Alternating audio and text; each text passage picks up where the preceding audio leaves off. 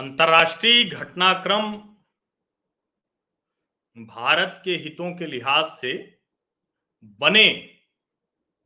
इसके लिए आपको बहुत कूटनीतिक तौर पर राजनयिक निर्णय लेने होते हैं।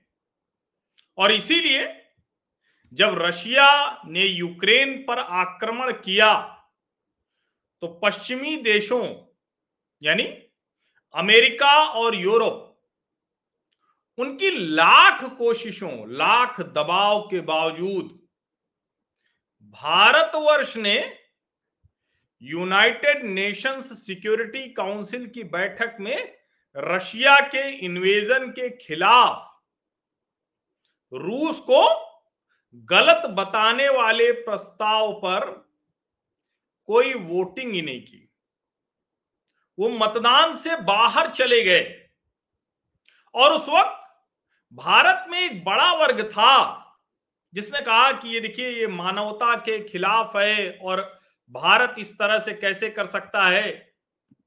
इस तरह की खबरें आने लगी।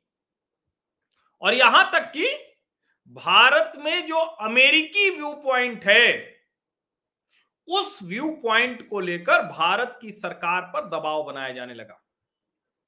जो जेन, जो वहाँ की व्हाइट हाउस प्रेस सेक्रेटरी हैं, उन्होंने जिस तरह से भारत के ऊपर दबाव बनाने के लिए कहा to think about where it wants to stand when the history books are written at this moment in time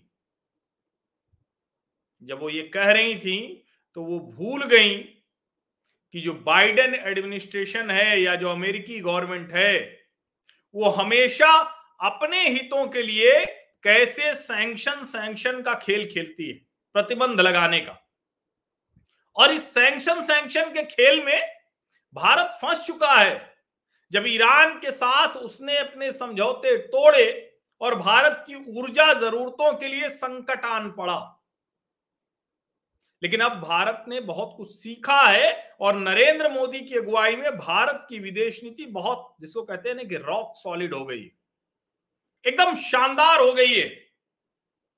और इसीलिए जो बाइडेन जैसे लोगों के लिए मुश्किल आ रही है कि वो भारत के साथ कैसे टैकल करें। अब जरा सोचिए, जो भारत में लोग कह रहे हैं कि अमेरिका ने तो प्रस्ताव दिया, अमेरिका तो रूस के खिलाफ खड़ा है, भारत क्यों नहीं खड़ा हो रहा? तो क्यों नहीं अमेरिका नेटो सेनाओं को लेकर यूक्रेन के साथ खड़ा हो जाता और रशिया से युद्ध मोल लेता। नहीं ले रहा। इसके खतरे हैं। भारत उन खतरों को जानता है कि चीन रशिया को सपोर्ट कर रहा है और चीन आने वाले दिनों में इंडो पैसिफिक में दखल दे सकता है। कई बड़े एक्सपर्ट ये कह रहे हैं। लेकिन भारत ने रशिया के ऊपर वो दबाव बना रखा है जिससे कि अगर दुनिया में कोई एक देश है चीन के अलावा जो रूस को बैलेंस कर सकता है, संतुलित कर सकता है, किसी भी तरह का दबाव डाल सकता है तो वो भारत है।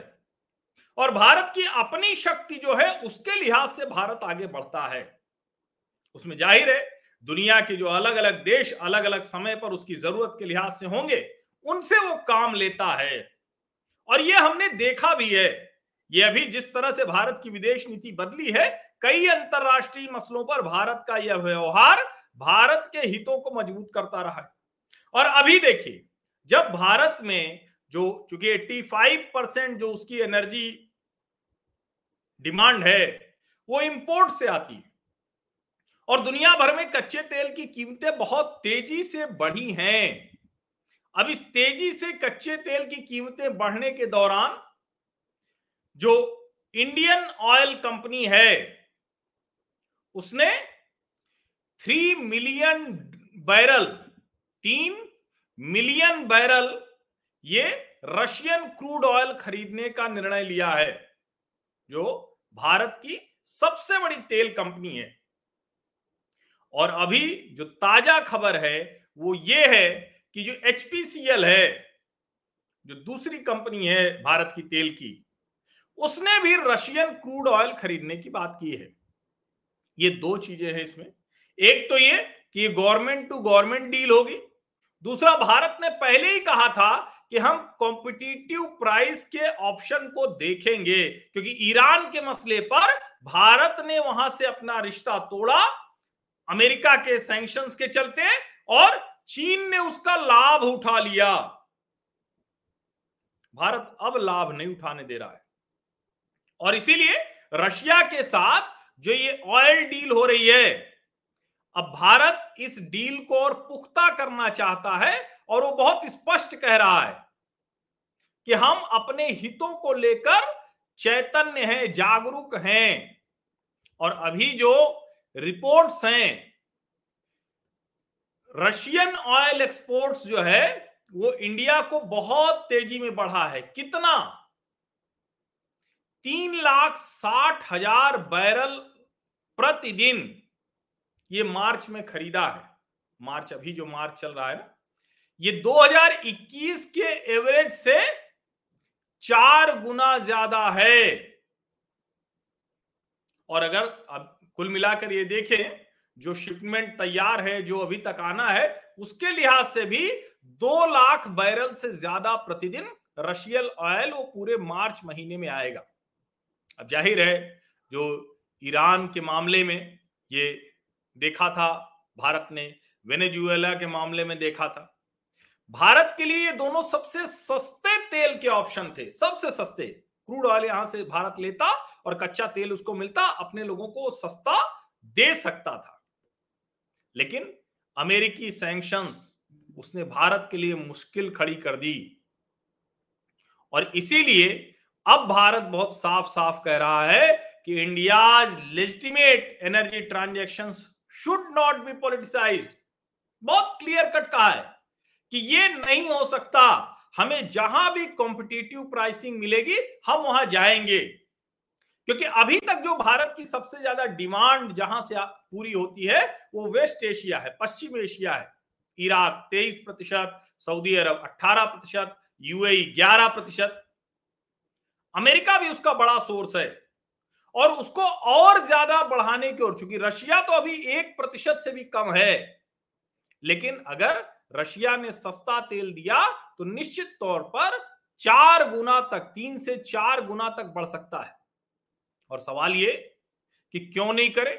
जब रशिया का जो टोटल नेचुरल गैस एक्सपोर्ट है, वो पचहत्तर प्रतिशत तक यूरोपियन स्टेट्स को है वो ओईसीडी के मेंबर्स हैं Germany Italy France Netherlands Poland Finland Lithuania Romania ये सब रशियन क्रूड खरीद रहे हैं। तो भारत क्यों नहीं करेगा? अब चूँकि जिसको कहते हैं ना कि जिस तरह से दुनिया में एक स्थितियाँ बदल रही हैं, उसमें हर कोई अपनी पोजीशन पोजिशनिंग कर रहा है तो भारत को भी ये पोजिशनिंग करने का हक है।